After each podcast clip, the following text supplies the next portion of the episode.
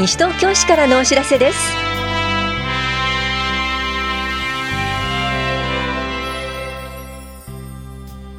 今日は東京都後期高齢者医療制度の被保険者への医療費等通知書の発送、西東京市子育ち子育てワイワイプラン後期計画草案のパブリックコメントなどについてお知らせします。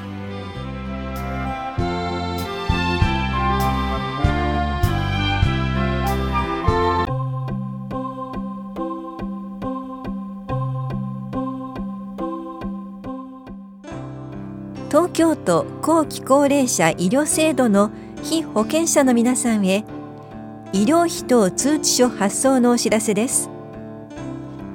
ご自身の健康と医療について認識を深めていただくとともに、医療費の適正化を目的として医療費等通知書を1月下旬にお送りします。通知書には診療年月、医療機関等の名称、自己負担分と保険者負担分を合わせた医療費の総額と自己負担分の医療費などを記載する予定です。対象となるのは、おととし9月から去年8月までの1年間に医療費の総額が5万円を超える月がある方です。すべての被保険者に送付するものではありません。確定申告医療費控除の際に、この医療費等通知書を添付することで、去年1月から8月までの診療などについては、医療費控除の明細書への記載を省略することができます。ただし、去年9月から12月までの診療などについては、翌年度の発送となりますので、申告が必要な場合は、お持ちの領収書に基づいて、別途医療費控除の明細書を作成して申告書に添付していただく必要があります。ご注意ください。詳しくは、東京都後期高齢者医療広域連合お問い合わせセンターまでお問い合わせください。保険年金課からのお知らせでした。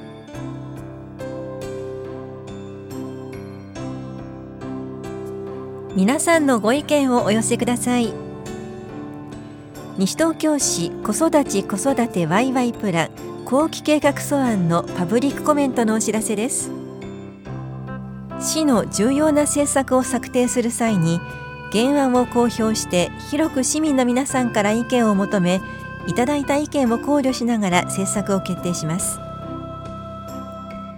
西東京市子育ち子育てワイワイプランについて、計画期間である平成27年から令和6年度のうち、令和2年度からの後期5年間について見直し作業を進めており、今年度中の策定を予定しています。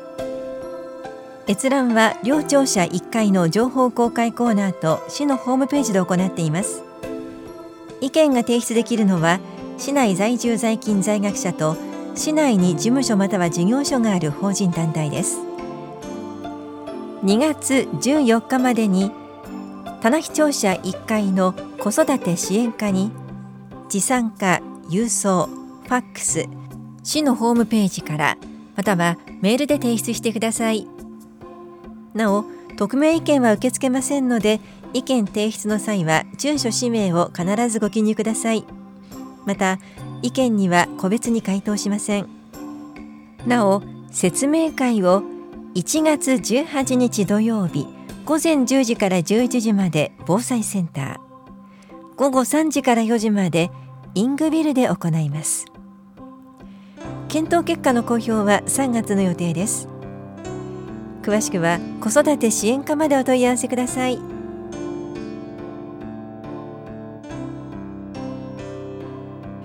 多摩郷土史フェアのお知らせです。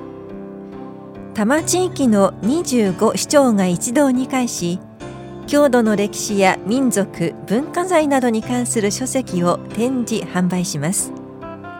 この催しは東京都市社会教育課長会文化財部会の主催で、1月18日土曜日と19日日曜日、立川市曙町の立川市女性総合センターアイムで行われます。社会教育課からのお知らせでした。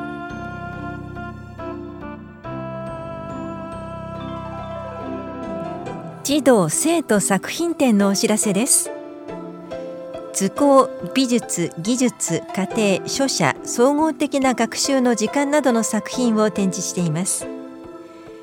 1月18日から20日までは中学校生徒作品展、24日から27日までは小学校児童作品展で、会場はいずれもキラッとです。車での来場はご遠慮ください。教育指導課からのお知らせでした。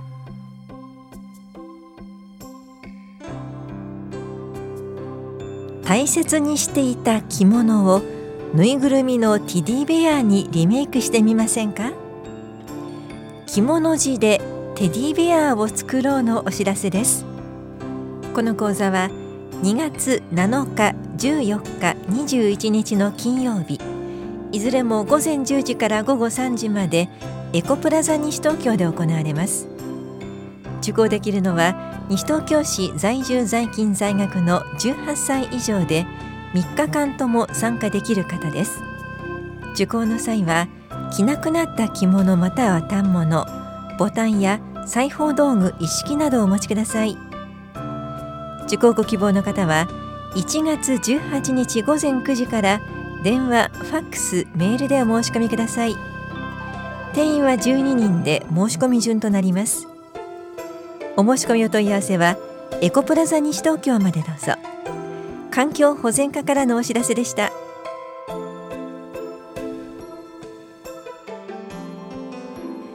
教育委員会と審議会などの開催情報です。教育委員会は1月21日火曜日午後2時から防災センターで行われます。議題は行政報告などです。担当は教育企画課です。国民保護協議会は17日金曜日午後3時半から防災センターで行われます。議題は令和元年度国民保護訓練です。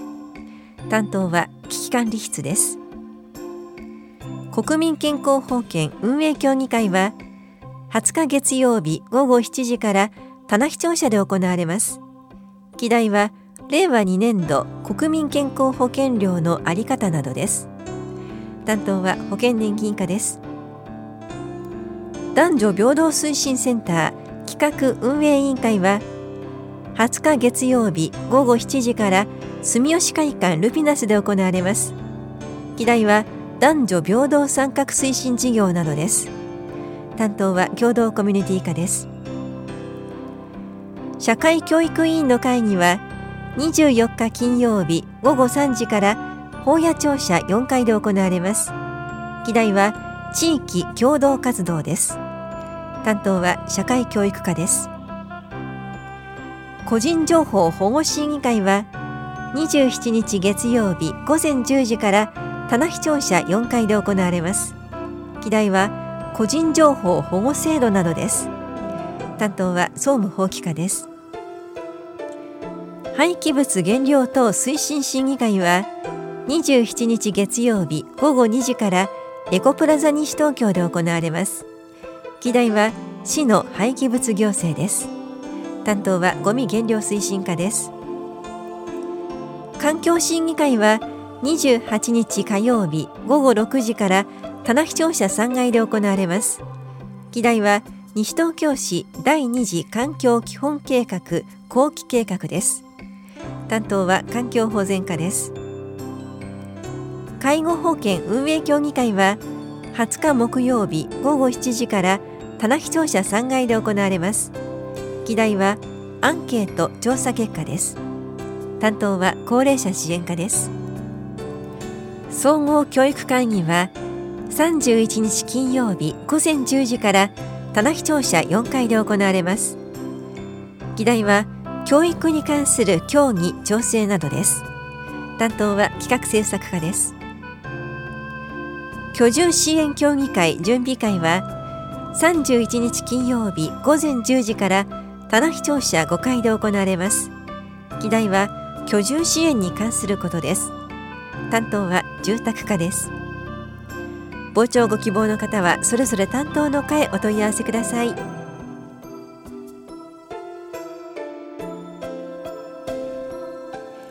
体と心の健康相談のお知らせです。市内在住の方を対象に保健師による面接相談を行います。1月22日水曜日午後1時半から3時半まで保谷保健福祉総合センターで行われます。相談ご希望の方は17日までに電話でお申し込みください。お申し込みお問い合わせは健康課までどうぞ。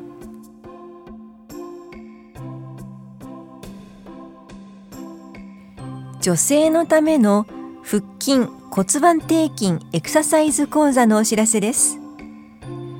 市内在住で18歳から64歳までの女性で産後6ヶ月以上超過している方を対象に1月23日木曜日午前10時から11時まで保谷保健福祉総合センターで行われます。受講ご希望の方は1月20日までに電話でお申し込みください。保育もあります。また1歳未満のお子さんは一緒に参加することもできます。お申し込みお問い合わせは保谷保健福祉総合センター健康課までどうぞ。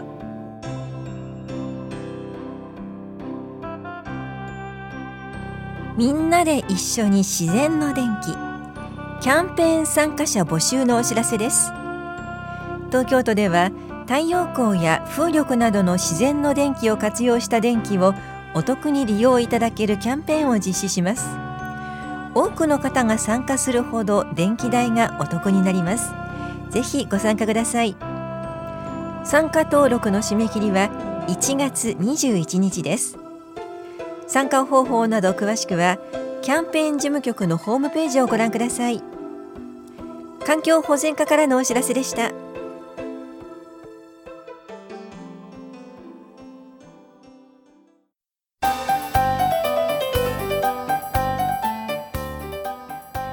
要配慮者支援のためにできることを考えませんか。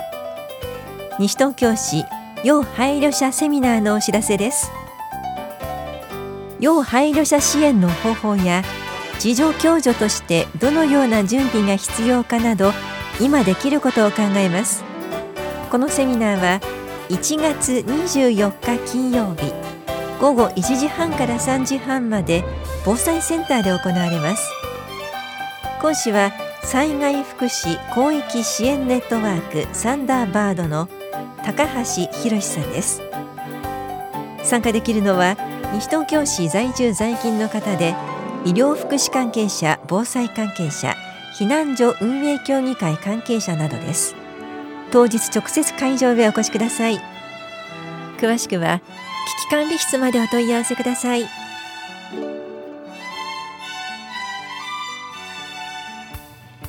この番組では皆さんからのご意見をお待ちしています。